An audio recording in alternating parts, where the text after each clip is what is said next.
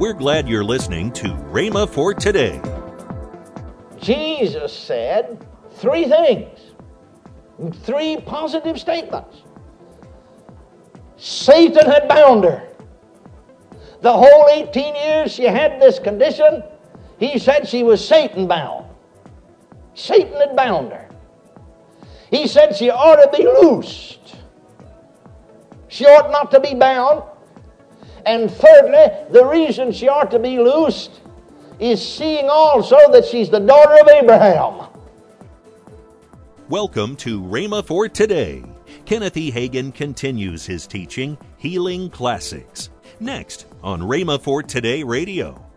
Also, later in today's program, I'll tell you about this month's special radio offer. Right now, let's join Kenneth E. Hagin for today's message. Well, he's contrasting his works, the works of God, with the works of the devil, who's a thief, a liar, and a thief. And I am come that you might have life, and that you might have it more abundantly. But the thieves come to kill, to steal, and to destroy. That which kills, that which steals, that which destroys is the devil's work. And the devil at work. That's plain enough, isn't it? Amen.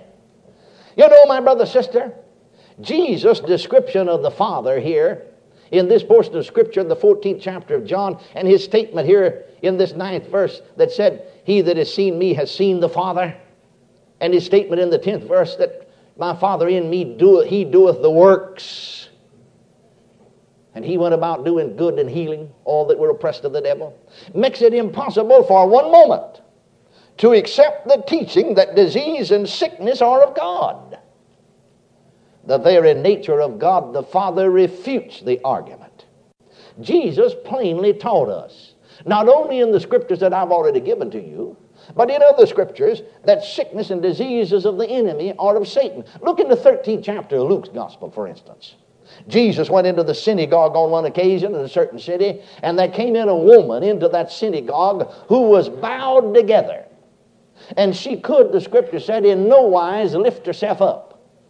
Now, I suppose she had arthritis. I do not know, but some, some disease of that nature at least. Because her body, she was bowed over, you see, bound together, and her body was locked like that in a stationary position. And she couldn't lift herself up. And Jesus called the woman to him. And he said, Woman, thou art loosed from thine infirmity. Then he touched her. And evidently God's healing power was transmitted by that touch unto her body. And she straightened up, praise God, and was healed. Now the rulers of the synagogue became angry.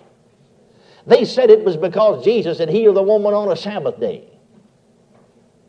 Jesus made a very profound statement in that about the 12th, 11th, or 12th verse, 12th verse, I guess it is here in this 13th chapter. Somewhere right along there. You look and tell me which one it is. Jesus said, Ought not this woman, whom Satan has bound, lo, these 18 years to be loosed, ought she not to be loosed on the Sabbath? And so, Jesus said three things, three positive statements. Satan had bound her. The whole 18 years she had this condition, he said she was Satan bound. Satan had bound her. He said she ought to be loosed. She ought not to be bound. And thirdly, the reason she ought to be loosed is seeing also that she's the daughter of Abraham. Oh, well, yes, somebody said, yes, now healing belonged to the Jews, all right. You know, anytime you get a good scripture, a good promise that promises you physical or material or financial prosperity or blessing, somebody rises up and says, that's just for the Jews. Well, now, wait a minute. Wait a minute before you spout off too much and exhibit your ignorance on the Holy Scriptures. Turn with me real quickly to the third chapter of the book of Galatians. Galatians chapter 3, verse 13 and 14.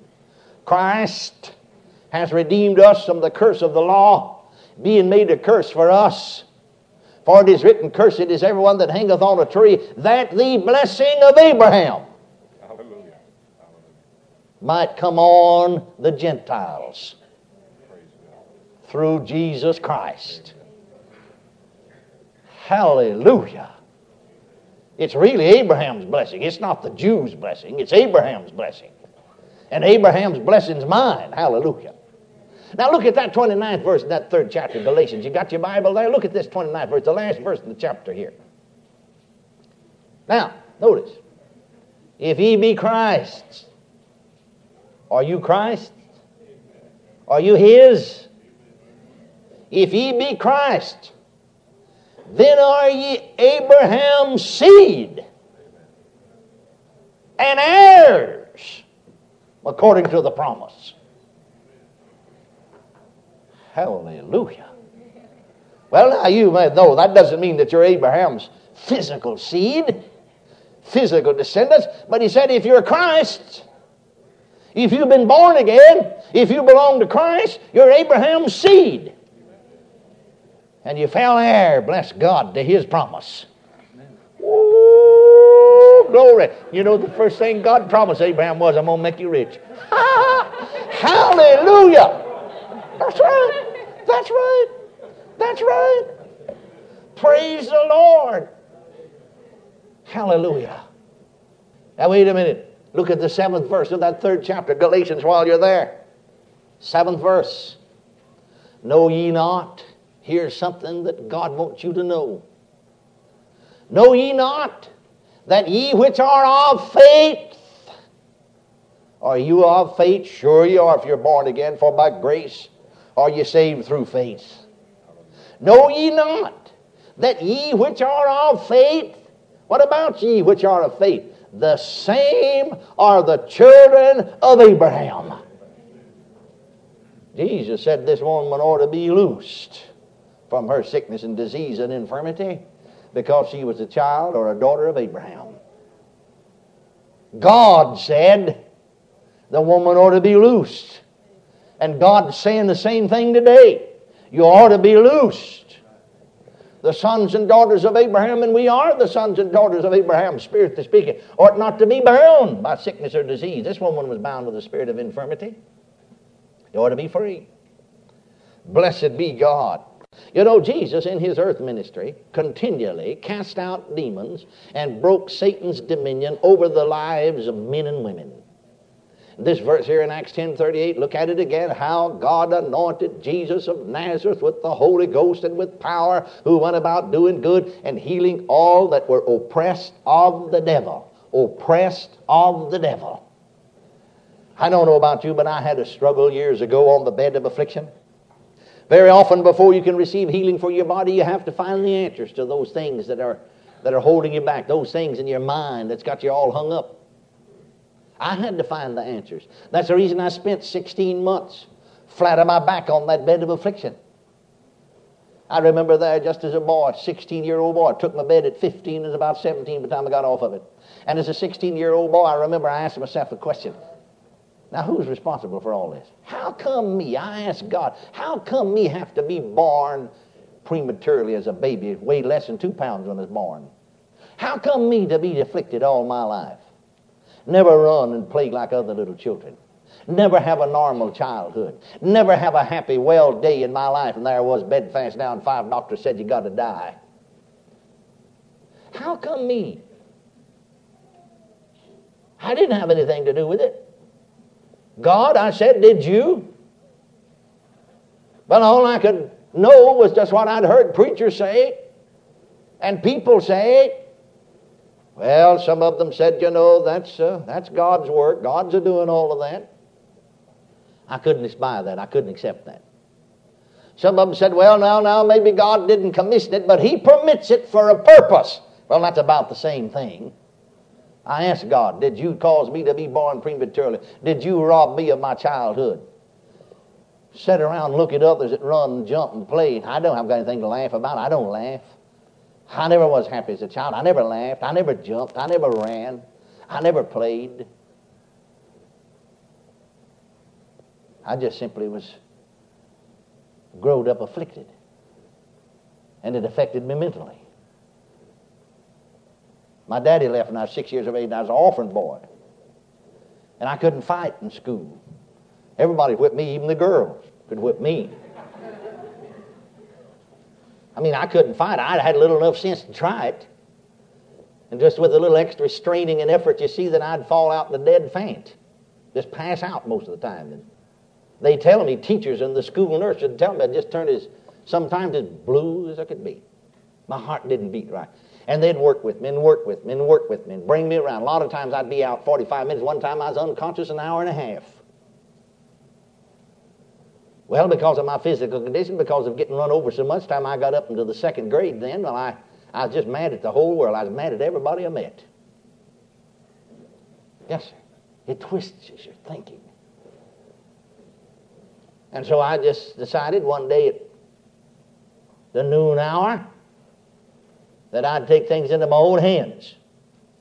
I went down off of the school ground where there's some vacant land and where some temporary quarters had been built and moved off, and I found me a piece of two before, about uh, 20 inches long, 16 inches long, something like that. And I stepped up behind the bully of the playground and hit him right behind the ear, just as hard as I could, and he is out 45 minutes. I did my best to kill him. I meant to kill him. At eight years old, I thoroughly meant to kill him. Thoroughly meant that was disappointed that I didn't. And several different times. I wouldn't fight anybody, but as soon as they turned their back, I'd knock them in the head with a hammer or whatever I could get a hold of. You get tired of getting running over after a while. You know that? Sure, that's right. Make me a bit of difference in the world. I'd just soon have killed you to looked at you. Of course, I wasn't saved, you know that. But it makes a lot of difference when the love of God comes into your heart, doesn't it? It was there on the bed of affliction that I was born again. But then these questions came up in my mind, you see. How come me? Welcome to Rhema for Today with Kenneth and Lynette Hagin. You can find more great materials by Kenneth E. Hagin, Pastor Hagin, and the rest of the Hagin family by visiting our online bookstore. Right now, I'd like to tell you about this month's special radio offer. This offer is the three CD set from Kenneth E. Hagin entitled How to Receive from God. Also in this month's offer, the book from Kenneth Hagin entitled Blessed Is. Call toll free 1 888 Faith 99. Again, call toll free 1 888 Faith 99. You can also order online at rhema.org. That's R H E M A dot O R G, dot org. Or if you prefer to write to Kenneth Hagin Ministries, our address is P.O. Box 50126, Tulsa, Oklahoma 74150. We always love to hear from our listeners, so write in or email us today and become a part of Rhema for Today. Right now, Let's join Kenneth and Lynette Hagin. In October, we're going to be in two uh, Living Faith Crusades. That's right. That's right. October the 17th through the 19th in Scottsdale, Arizona, Desert Family Church, Pastors Joshua and Christina Pinkston. Yes. And then we're going over to Albuquerque, New Mexico, October the 20th through the 22nd to Church Alive, Pastors Mike and Sherry Safer. You can go to rhema.org for all, all the, the details. details. Hey, if you're in the area or you know people in the area, let them know about it because it, it's going to be great. Call 1 888 Faith 99. That's toll free 1 888 Faith 99. Tomorrow, Kenneth E. Hagin will continue his message, Healing Classics. That's tomorrow on Rhema for Today with Kenneth and Lynette Hagin.